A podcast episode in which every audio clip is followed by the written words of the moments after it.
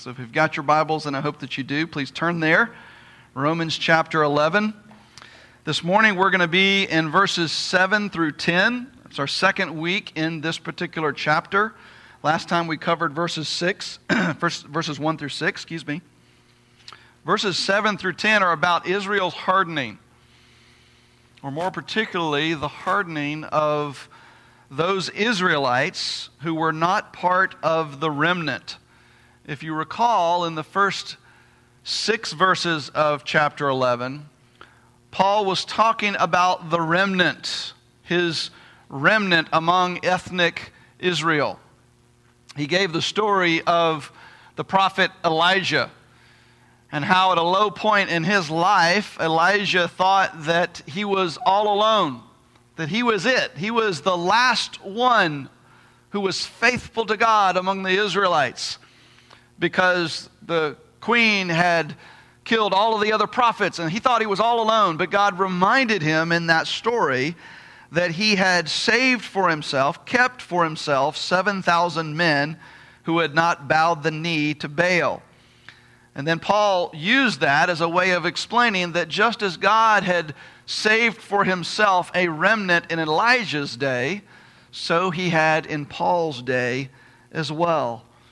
And Paul referenced the concept of a remnant back in chapter 9. You remember back in chapter 9, verse 27, Paul quoted from the prophet Isaiah who said, Though the numbers uh, though the number of the sons of Israel be as the sands of the sea, only a remnant of them will be saved.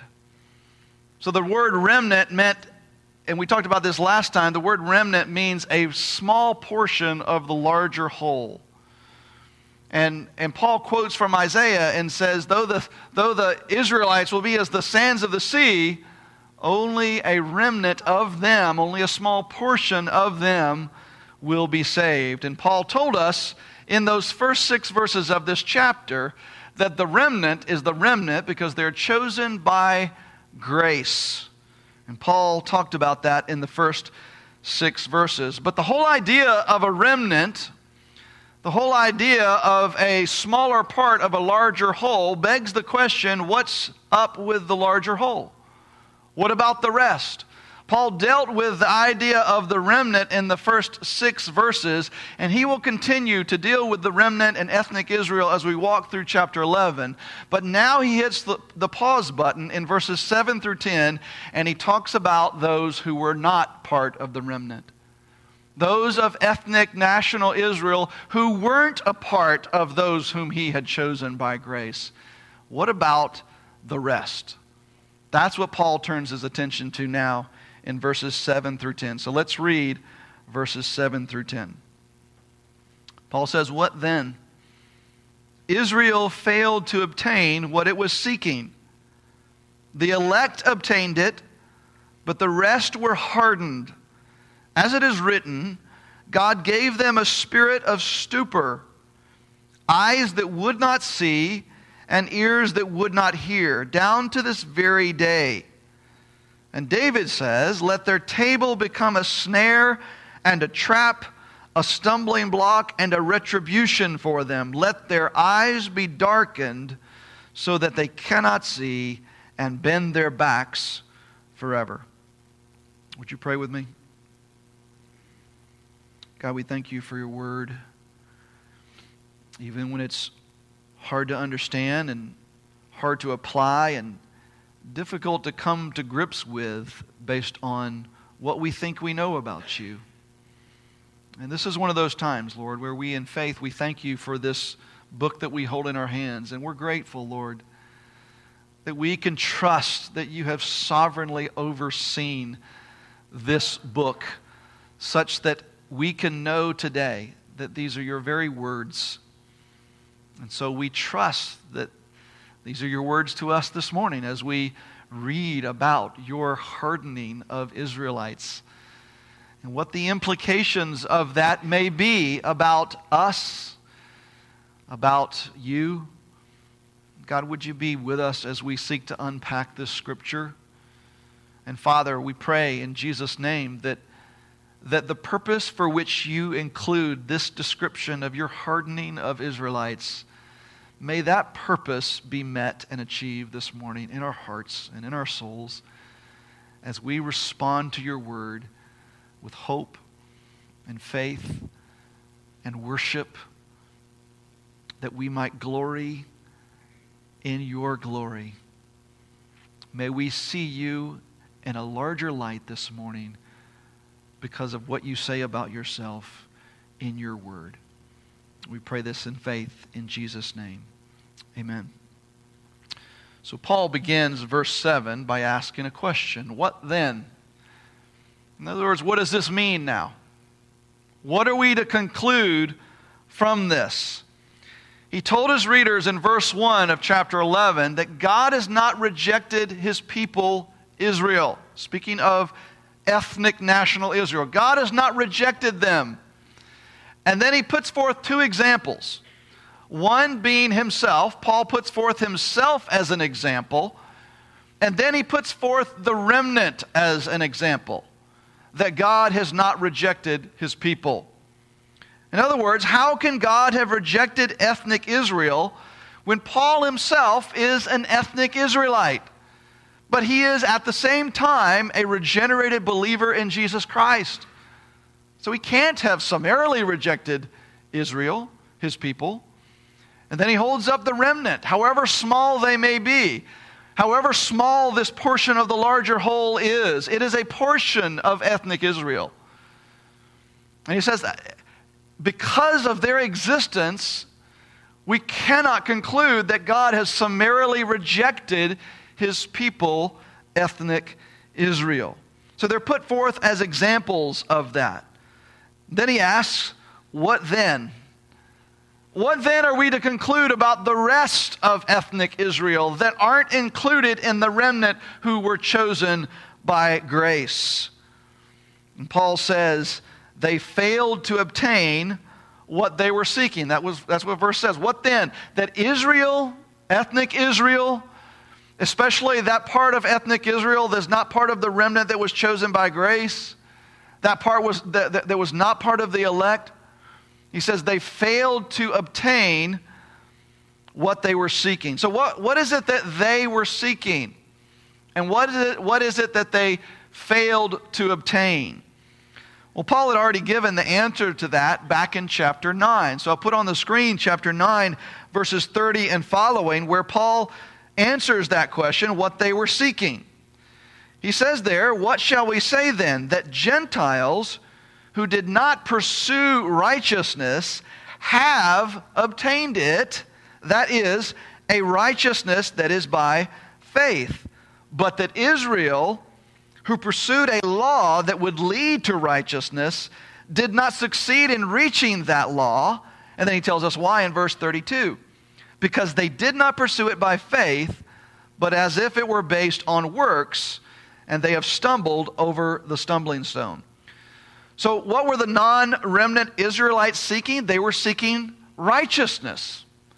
They were seeking a right standing with God, to be, to be justified, which we said when we covered justification in chapter 3 and 4. To be justified means to be declared righteous in God's sight. That's what they were seeking. They were seeking to be made right with God. And Paul says they didn't obtain it because they were trying to pursue it not by faith, but by works, by following the law.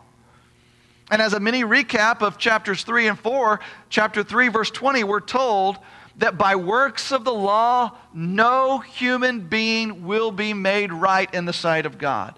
No human being will be declared righteous by works of the law. But then he followed that up in verse 21 with the good news. But now. The righteousness of God has been made manifest apart from the law. There is a righteousness that has been made manifest apart from the law, apart from a righteousness that you would seek by seeking to follow the law, which is what the, the Israelites were seeking. He says, Now a righteousness of God has been made manifest apart from the law, the righteousness that is by faith in Jesus Christ for all who believe. So the remnant of Israel and we talked about them in verses 1 through 6. They obtained the righteousness of God by faith in Jesus Christ. That's what Paul says in that next phrase of verse 7 of chapter 11. He says, The elect obtained it. The elect, uh, uh, elect obtained it. They were given the righteousness of Jesus, the Messiah, by faith in Jesus as their Redeemer and as their Messiah and King. But those who were not part of the remnant of Israel, they failed to obtain it. They, they failed to obtain it, what they were seeking. The elect obtained it, he said, but the rest were hardened. Now, before we dive into what it means, this idea of hardening, which is really what verses 7 through 10 are all about. So we need to try to unpack this hardening. But before we do so, I want to press in a little bit to this idea of the elect who obtained it, who obtained this righteousness without which we cannot be made right before God, without which we cannot be saved, without which we cannot be in His presence. The caution for all of us here, which is true in any passage of Scripture, but also true here of verse 7 so we need to be careful to read verse 7 in its context. If we pull verse 7 out of its context, we might come away with the impression that the remnant obtained this righteousness by their own doing, that they earned it somehow because they obtained it. Oftentimes, that's how we use the word obtain, right? that if we obtain something, that we, we have done something to earn it, that we have done something to achieve it. But we need to be careful not to pull verse 7 out of its context, because in its context, with the preceding two verses prior to verse 7, we cannot come away with that interpretation of verse 7. Look at verses 5 and 6. He says, So too, at the present time, there is a remnant chosen by grace. So they're not a remnant because of what they did or how they acted or any of their works. He said they were chosen by grace. And in case that phrase is not clear enough, Paul follows that up in verse 6 with this But if it is by grace, it is no longer on the basis of works, otherwise, grace would no longer be grace. The fact the re- that the remnant is the remnant and that they are chosen by grace, chosen by God's grace, precludes their being the remnant as a, as a result of anything that they had done. If it is by God's grace plus a little bit of their effort, then Paul says then it can't be by grace. It is either by God's grace alone or it is not. It is with no mixture of man's doing whatsoever that the remnant is the remnant. They are chosen by God's grace. That word chosen there in verse 5, oddly enough, is the exact same word that is translated in the verse that we're looking at this morning, verse 7, as elect. It's the same exact word in the Greek. In fact, we could say in verse 5, we could read it this way So too, at the present time, there is a remnant elected by grace. Or we could say in verse 7 that the chosen obtained it, but the rest were hardened. It's the exact same word. And so Paul makes it abundantly clear to his readers that those who were part of the remnant of ethnic Israel, by consequence of which they now have the righteousness of Jesus credited to their, to their account so that they would be saved, so that they would be justified, and that ultimately they have the promise of glorification in God's kingdom.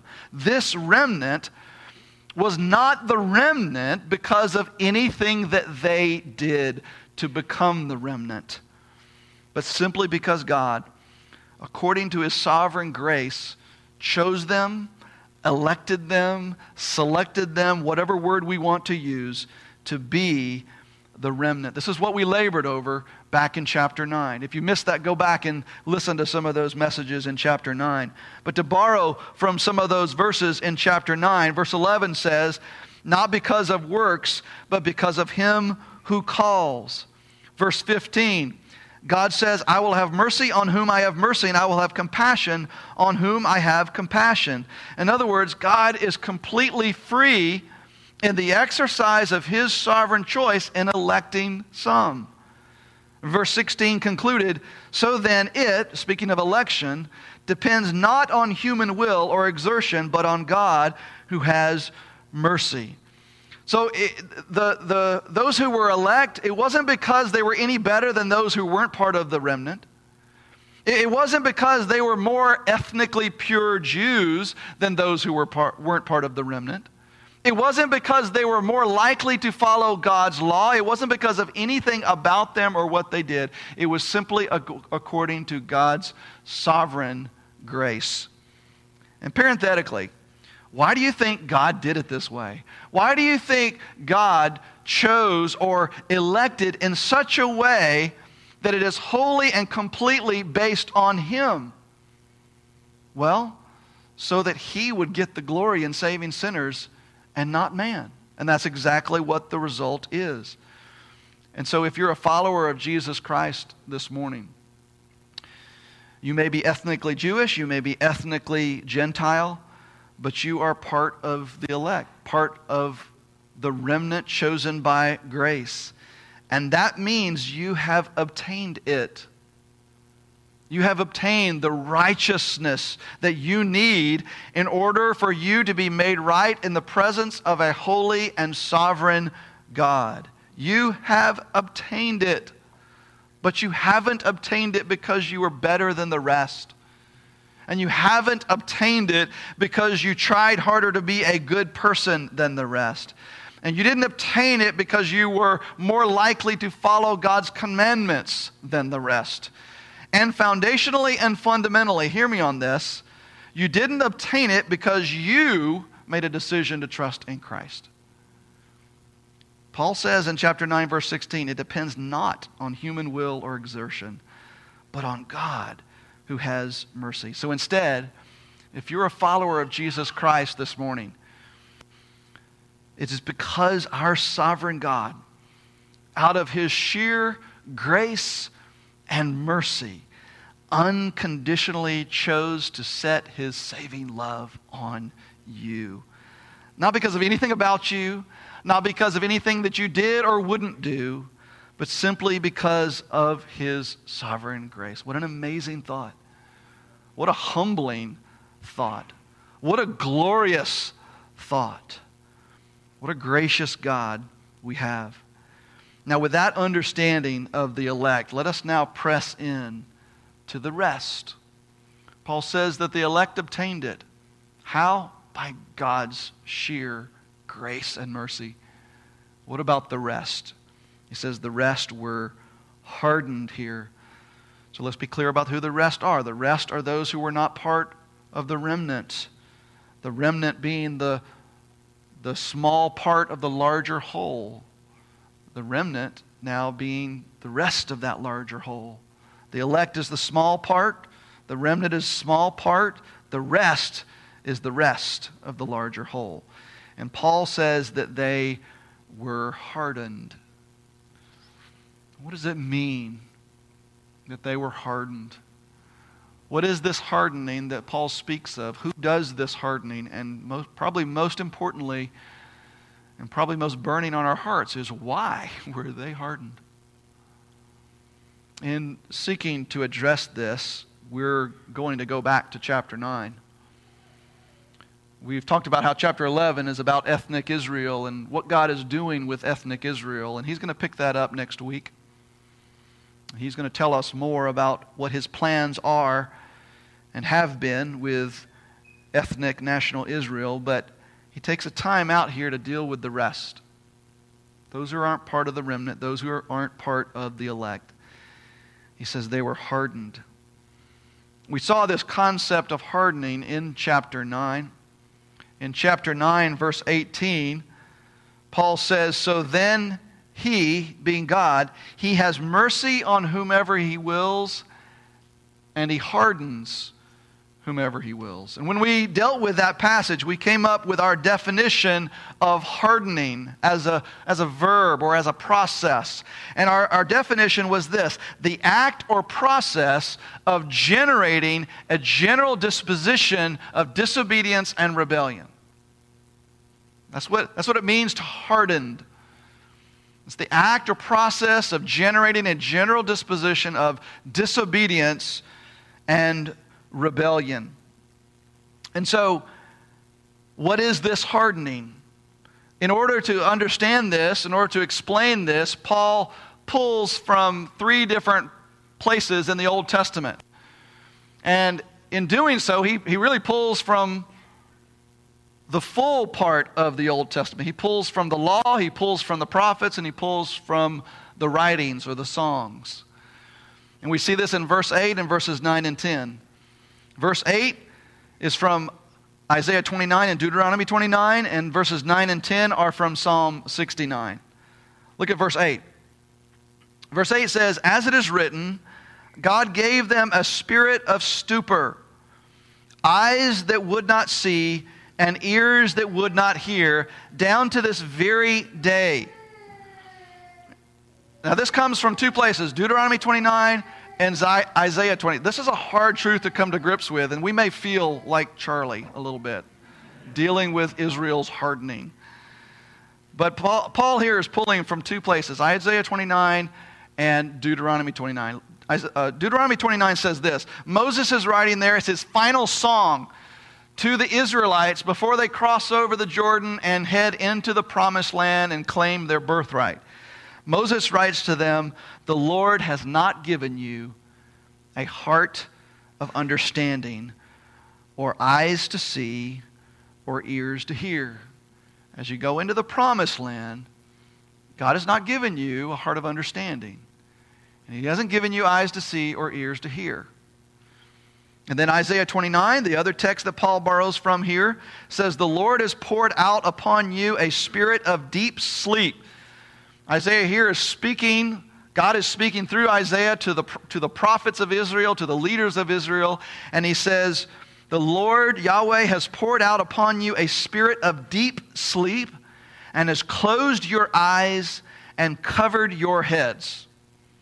And so, what is Paul doing? He's, he's borrowing from these two places and by the way, this is under the inspiration of the Holy Spirit. The Holy Spirit wrote the Bible, so only the Holy Spirit can do this. He's pulling from these two different places and bringing them t- together to say in verse 8, God gave them a spirit of stupor. That comes from, He did not give you a heart of understanding, and He has given you a spirit of deep sleep. From that, Paul says God gave them a spirit of stupor, talking about the remnant, talking about the non elect. God has given you a spirit of stupor. That word stupor here literally refers to that prickling feeling that you feel in your hand when your hand falls asleep. We've all had that happen before, right? That's literally what that word stupor refers to that it becomes numb, that it becomes unaffected by outside stimulus because it's as, it's as if it's asleep. We have to shake it to wake it up, to, to, to return feeling to it. That's the idea of stupor. God has given you a spirit of stupor, he says, about the remnant. Excuse not, not the remnant, but those who are not part of the remnant, the rest. God has given you a spirit of stupor. Speaking there about a sense of spiritual numbness spiritual apathy, a spirit that whose affections are unaffected by God's glory and goodness. And in all three places here from the Old Testament, this hardening is further described as having eyes that would not see and ears that would not hear. All three places speak of that. And we should note here not just eyes that could not see and ears that could not hear, but would not see, would not hear. Spirit of stupor that describes this hardening is manifested not just by spiritual numbness and spiritual slumber and spiritual apathy, and where our affections are unaffected by the glory and goodness of God, but also by spiritual rebellion resulting in them being unwilling to see or hear anything about Jesus and anything about the gospel.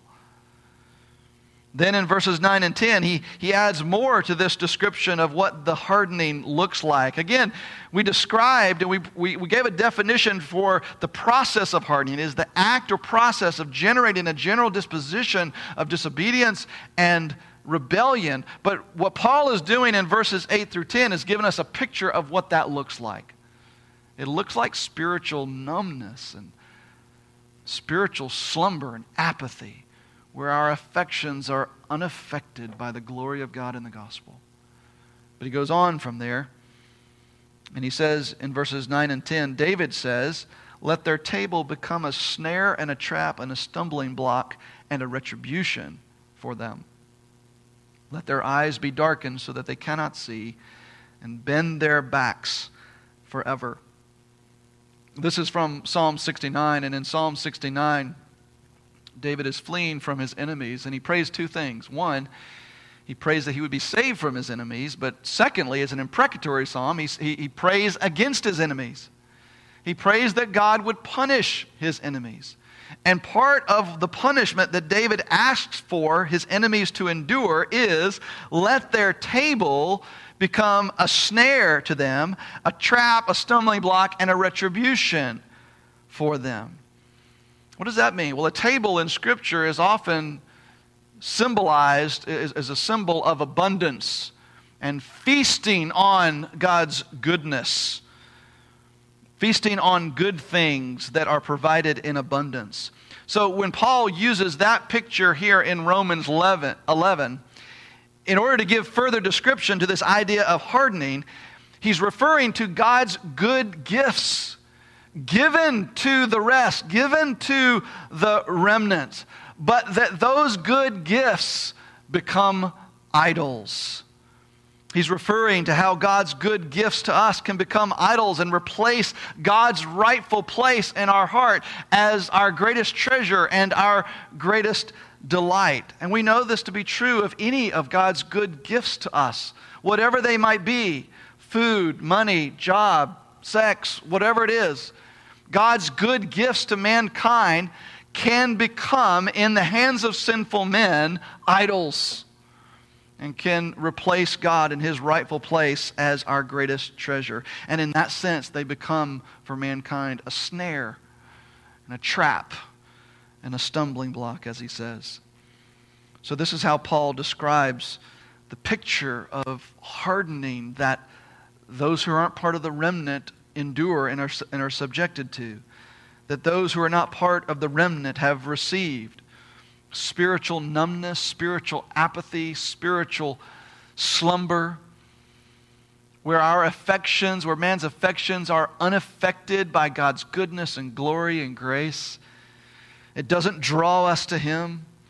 Spiritual rebellion, spiritual blindness and deafness, and caught in the snare of God's good gifts becoming a replacement for God Himself as our greatest treasure and delight. Now, as bad as that is, one of the most important things for us to keep in mind about this biblical concept of hardening is not just the state of being hardened itself, but it is the fact that one is intentionally hardened so that they are in this state. And so that brings us to the second question to address about this hardening, and that is who does it? Who does this hardening? And of course, we know by now, by reading this scripture, that it is God who does this hardening. When Paul says in verse 7, the rest were hardened, the only way to understand that Greek verb is that it is in the passive tense. This isn't something that they did but it is something that was done to them. They were hardened. Church, this means that God intentionally and willfully gave them this spirit of stupor, this spiritual numbness and apathy, spiritual blindness and deafness, so that they could not see and could not hear. God did that to them. Now we've got to ask the why question, don't we? The why question is burning in our hearts. Lord, why would you do this? Why in the world would you do this? Why would you harden folks so that they are unable to come to you in faith? Why would you do this? But before we wrestle with that why question, I want us to see how different this is than what we typically hear of American Christianity. John Piper notes that if we were to rewrite verse 7 in our own words, we would probably say something like this. We would have written, What then? Israel failed to obtain what it was seeking. The believers obtained it, but the rest refused to believe. Instead of the rest were hardened. That's a lot softer. It seems a lot kinder to God, doesn't it? In a sense, it may take God off the hook and puts the blame squarely on man. And in a sense, if we were to say that, we would be right. That is right and that is true. That the rest refused to believe. In fact, we'll find later in chapter 11, verse 19, we're told that the rest, the non elect, those who were part of ethnic Israel, who were not part of the remnant, that they were cut off from the vine because of their unbelief. Make no mistake about it. They are cut off from the vine because of their unbelief.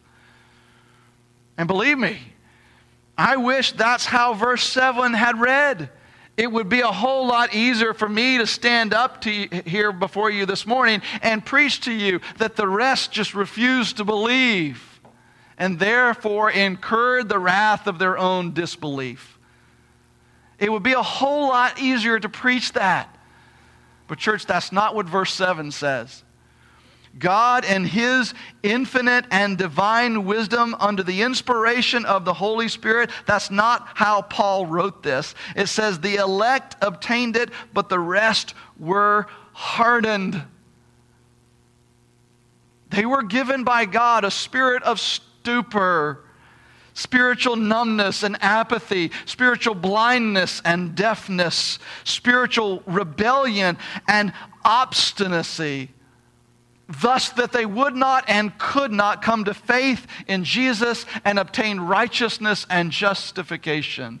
That's what it says. Why did God choose to write it this way in Scripture? Why couldn't He have just said, the rest just refused to believe?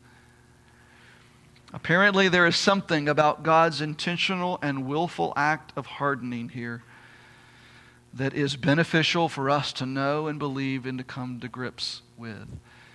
And we find that which is beneficial to us in this writing as we unpack the why question. So, why does God harden? And when we're talking about hardening here, in this particular context in chapter 11, we're talking about the hardening of the rest of ethnic Israel. But we know by way of chapter 9 that he also hardens Gentiles. And so we really can include all of those who are not part of the elect here. Why does God harden them? Why does God harden the non elect? In answering the why question, there are really two parts to this. First of all, what is the basis? What is the basis of his hardening? So, what leads him to do this? And secondly, what's the purpose in it? And is there a purpose in it? So let's handle the first one first.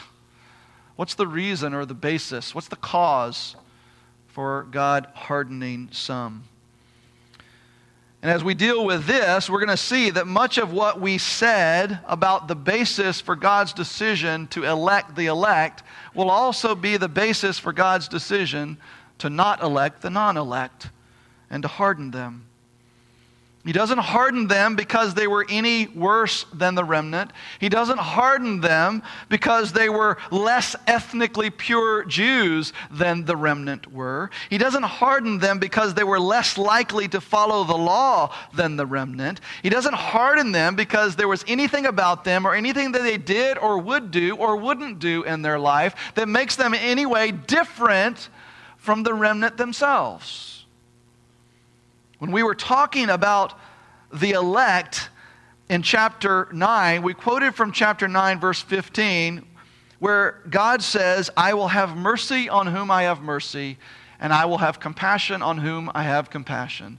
In other words, when we read that, we concluded that God is completely fair and just and right in, the, in choosing whom he decides to have mercy on. But now, in discussing the non elect here in chapter 11, we'll also go back to chapter 9 and quote three verses later in chapter 18, which we already said, where Paul says, So then he has mercy on whomever he, wills, and he hardens whomever he wills. So, what is the basis of, of God's decision to harden some? What is the basis of that decision? It is exactly the same as the basis for his decision to elect the elect his sovereign and gracious will. See, it's like this we are, all of us, sinners. And none of us has in ourselves any righteousness of our own. That's what Paul spent the better part of the first three chapters of this letter explaining to us. There is none righteous, no, not one. There is no good in any of us. Apart from Christ, all of us deserve judgment because of our sin and rebellion against God. We we who were created to bask in the warmth of God's glory and goodness, we cannot even behold God's glory, much less approach Him in His presence because of our sin and rebellion.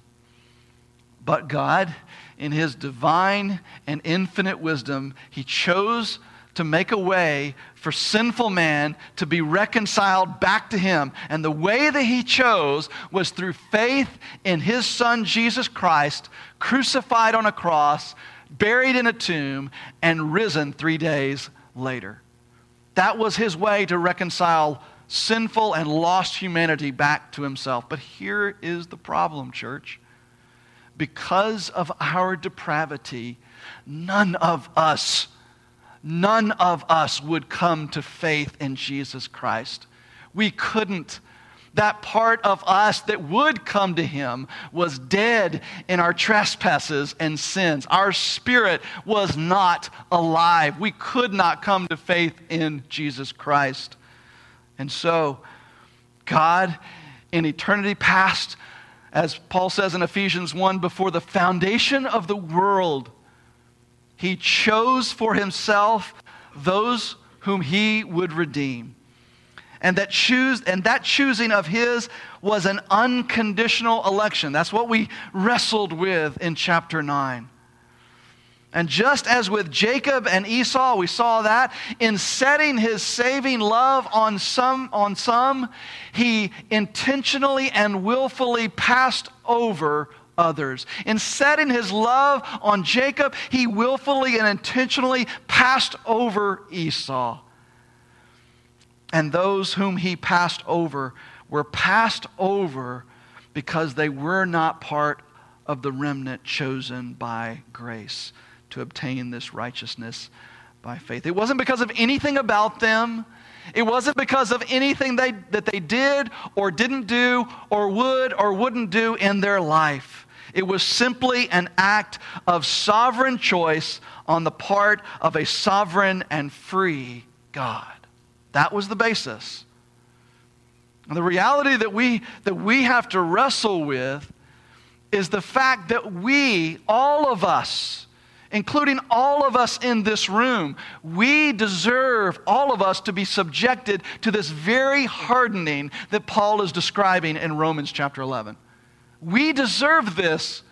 We deserve to be subjected to this spiritual numbness and this spiritual apathy. We deserve, because of our sin and our rebellion against God, we deserve to be subjected to that process by which our affections are unaffected by God's glory and goodness. We deserve to be subjected to that process by which God's good gifts become nothing more than idols to us and replace God.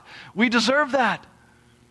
That's what all of us deserve. And it is only by God's sovereign grace that He has set His saving love on us and chosen us to obtain the righteousness of Jesus Christ by faith. we need to wrestle with the fact that and realize the fact that God only hardens sinners. God only hardens those who desire just that. God only hardens those who are who desire independence from God. D.A. Carson put it this way, because he can say it so much better than I can. God's judicial hardening is not presented as the capricious manipulation of an arbitrary potentate cursing morally neutral or even morally pure beings. That's not what hardening is. So if in your mind you're thinking, oh, okay, these people are, are morally neutral and they want to come to God, but God hardens them and prevents them from doing so, that is not the biblical picture of hardening. Instead, it is this it is that, Carson says, of a holy condemnation of a guilty people who are condemned to do and be exactly what they themselves have chosen to do and be. That's what hardening biblically looks like. It's not, it's not a, an, an arbitrary, capricious God sending this, this judgment on a morally neutral people, but it is a people who are who desire independence from God and will desire to reject the gospel. And who is a part of that? You and I and every person who has ever lived. And so, if nothing more, this picture of God's hardening should humble us to our core that God has been so gracious to set his saving love on those whom he has given the privilege of obtaining the righteousness of Jesus Christ by faith but why did he do it? The basis, the basis is God's sovereign will.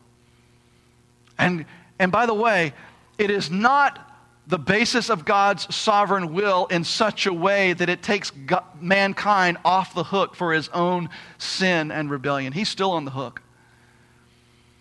How can God be sovereign in hardening and yet man still be responsible for his sin and rebellion? I don't know. It's a mystery. When we were in chapter 9, we talked about how it is a mystery that God can be sovereign in salvation, that God can be sovereign in his election of some, and yet man is still responsible for coming to faith in Jesus Christ. Those two things are true, though we can't explain it or understand it. In the same way, it is true that God is sovereign in hardening for some reason, which we'll seek to unpack in just a moment. But in the very same breath, man is responsible for his sin and rebellion, and he answers for his sin and rebellion in judgment. He is deserving, though he has been hardened. Now, why does he do it? Is there any purpose in this? Because it certainly seems arbitrary and capricious. What is his purpose in doing so? This is the why that we really have to come to grips with and we try to wrestle with. I can understand that he sovereignly and freely elected some to obtain righteousness by faith, and that he sovereignly and freely chose not to save others. I can perhaps come to grips with that. And instead, he hardens others and I can understand that both of these decisions are His and His alone, and He is fair in making them, and they are based not on the, the works of man, but on His sovereign will. But at the end of the day, why? Why does He do it? Why did He create some as elect and some as non elect? This why question was addressed in chapter 9. I want us to go back to chapter 9 and consider that why. In chapter 9, Paul referenced God's hardening of Pharaoh. God's hardening of Pharaoh's heart in the, the Exodus story. In the Exodus story, we remember that God told Moses two things about Pharaoh. First of all, he, he told Moses to go to Pharaoh and tell him to let my people go. Let, let, let the Israelites out of slavery in Egypt. Moses, I want you to go back to Egypt, and I want you to tell Pharaoh to let my people out of bondage. Let them go so they can go to the promised land that I have willed for them to inherit. That's what God told Moses to tell Pharaoh. But God told Moses something else about Pharaoh. He said, He's not going to do it. He's not going to let him go. And then he told him why. Because I will harden Pharaoh's heart. As we read the Exodus story, we see over and over again this repetition of how Pharaoh's heart was hardened. And sometimes it's clear that God is hardening Pharaoh's heart. Sometimes it seems as though Pharaoh is hardening his own heart. And sometimes it's just an impassive verb that, that there's no reference as to who does the hardening, but it's just hardened. Pharaoh's heart was hardened. But at the very outset of that story, in Exodus chapter 4, as um, God is coming to Moses and he tells him what he wants him to do. Go to Pharaoh, tell him to let my people go. God says, I'm going to harden Pharaoh's heart. I will harden Pharaoh's heart. And he tells him why he's hardening Pharaoh's heart. So that he will not let my people go. And we read that and we think, God, why would you do that?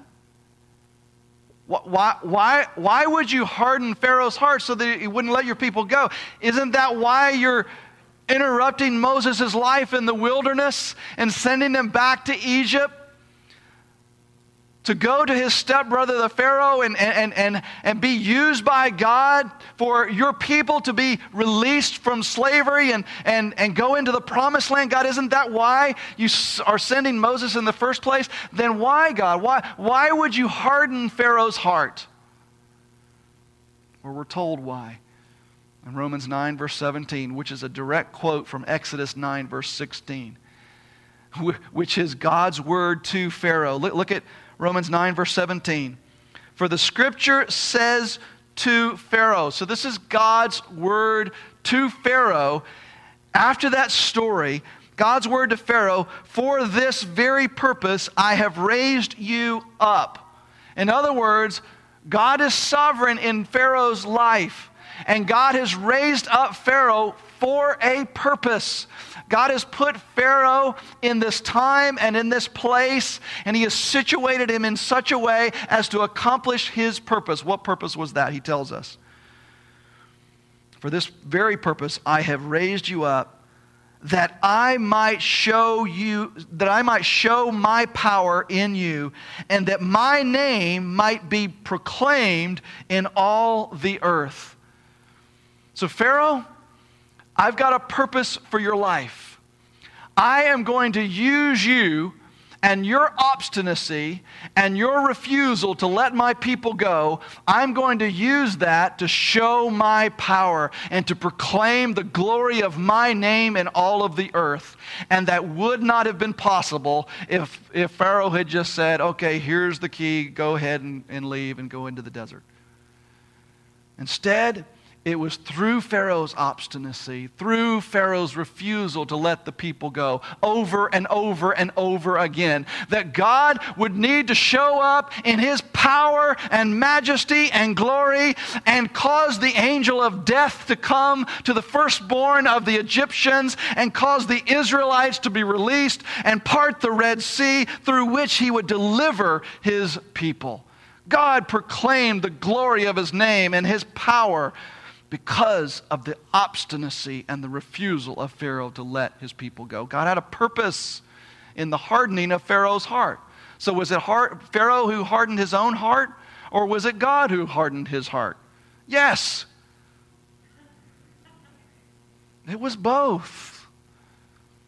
God hardened Pharaoh's heart according to his sovereign will, and yet it was in some mysterious way in accordance with Pharaoh's own hardness of heart. And he used it to do what? To display his own glory. That's the testimony of Romans 9, and that's the testimony that we should walk away with in Romans 11 as well. In seeking to answer this why question,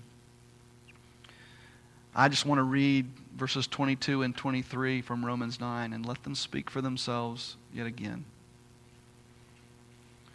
What if God, desiring to show his wrath and make known his power? Doesn't that sound like 917? God said, I'm, I'm going to show my power through your rebellion, Pharaoh. I'm going to make known the glory of my name to all the earth through you.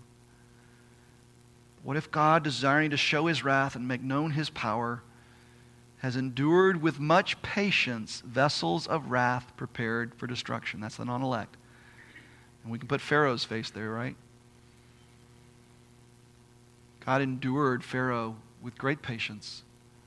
Pharaoh didn't deserve to be the leader of the most powerful empire on the face of the earth.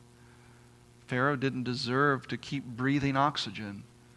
The only thing he deserved is what we deserve judgment because of our rebellion against God. And so God endured him with much patience. And why? Why does he show his wrath through them? Why does he show his power through the non elect? Verse 23 in order to make known the riches of his glory for vessels of mercy, which is the elect in order to make known the riches of his glory for vessels of mercy, which he has prepared beforehand for glory. Our God is a God of self revelation.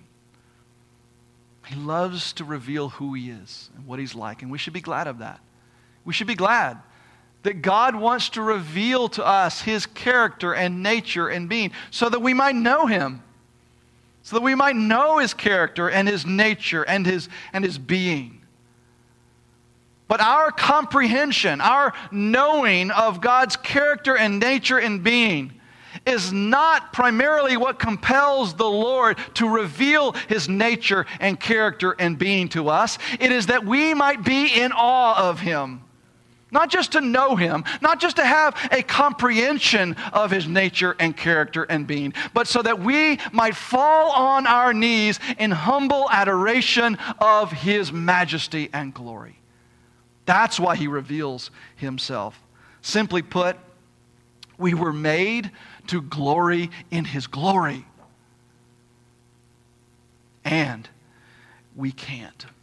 We can't fully glory in his glory without a comprehensive revelation of his true character and nature and being. And his the revelation of his character and nature and being is incomplete without the revelation of his wrath and his power. And so, verses 22 and 23 of chapter 9 again. What if God desiring to show his wrath and make known his power, has endured with much patience vessels of wrath prepared for destruction, in order that he make, might make known the riches of his glory for vessels of mercy, which he has prepared beforehand for glory. Why, why did God harden the non elect? So that we, in whom he has set his saving love, might glory in his glory and behold not just his love and mercy and compassion and grace, but also behold his righteous wrath and his infinite power. Now, how do we respond to this description of God's hardening? There's a couple ways in which we should guard ourselves from responding, a couple ways in which we need to make sure that we're not responding to this. We might be tempted to respond to this and think that God is not fair. And I would submit to you that all of chapter 9 through 11 is Paul's apologetic that God is just in all that he does. Let me just read to you, just listen to Paul's rebuke of such a thought that God is unfair in chapter 9. You will say to me then, why does he still find fault? For who can resist his will? But who are you, O oh man, to answer back to God. Will what is molded say to its molder, Why have you made me thus? Has the potter, who is God, no right over the clay, which is us, to make out of the same lump one vessel for honorable use and another for dishonorable use? However, we come to grips with what, what Paul is saying in these chapters. And you don't have to agree with my interpretation of this. But under the conviction of the Holy Spirit, I believe this is what God's Word is saying. But whatever we walk away with, let us not walk away with any conclusion that God is not fair. God is just in all that He does. Second thing that we need to guard ourselves against is thinking that we, as believers in Jesus Christ, that our hearts have been hardened. You might be sitting there and thinking, you know, I sense some spiritual numbness in my own heart. I sense a spirit of apathy. Do I have this spirit of stupor? I sense spiritual blindness. I sense deafness. I'm not hearing from Him. My affections are not always affected by the display of His goodness and glory in the gospel. Has my heart hardened? Can a believer's heart be hardened? No.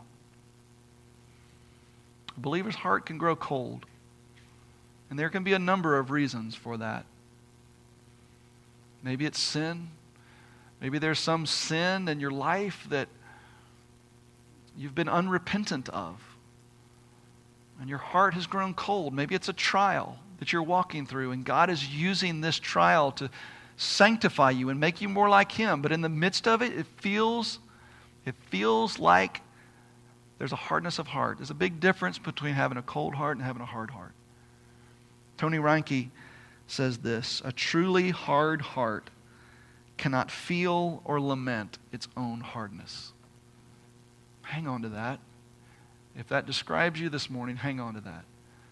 A truly hard heart cannot feel its hardness and cannot lament its hardness. So if you lament that spirit of spiritual apathy that you're struggling with, if you lament that, it means you've got a cold heart, not a hard heart. Believer's heart is not hardened. This is something, according to God's divine wisdom, that He does to the non elect in order to display ultimately His wrath and power. So, how should we respond? If it's not by accusing God of unfairness, if it's not by falling into a questioning of our own salvation and the hardness of our own heart, how should we respond? I think we should respond in worship. If God hardened Pharaoh's heart so that he would display his power and the glory of his name to all the earth, if he is hardening the non elect today as a display of his wrath, as a display of his power, so that the vessels of mercy might glory in the richness of his glory, then, church, let us glory in his glory. Let us worship his goodness and grace. And far be it from us to be prideful that he has set his saving love on us. There is nothing about us, there is nothing about me that is worth saving. But God, in His sovereign grace, has set His saving love on me. And in that I see the glory of His goodness. Let us worship Him for that. Let's pray.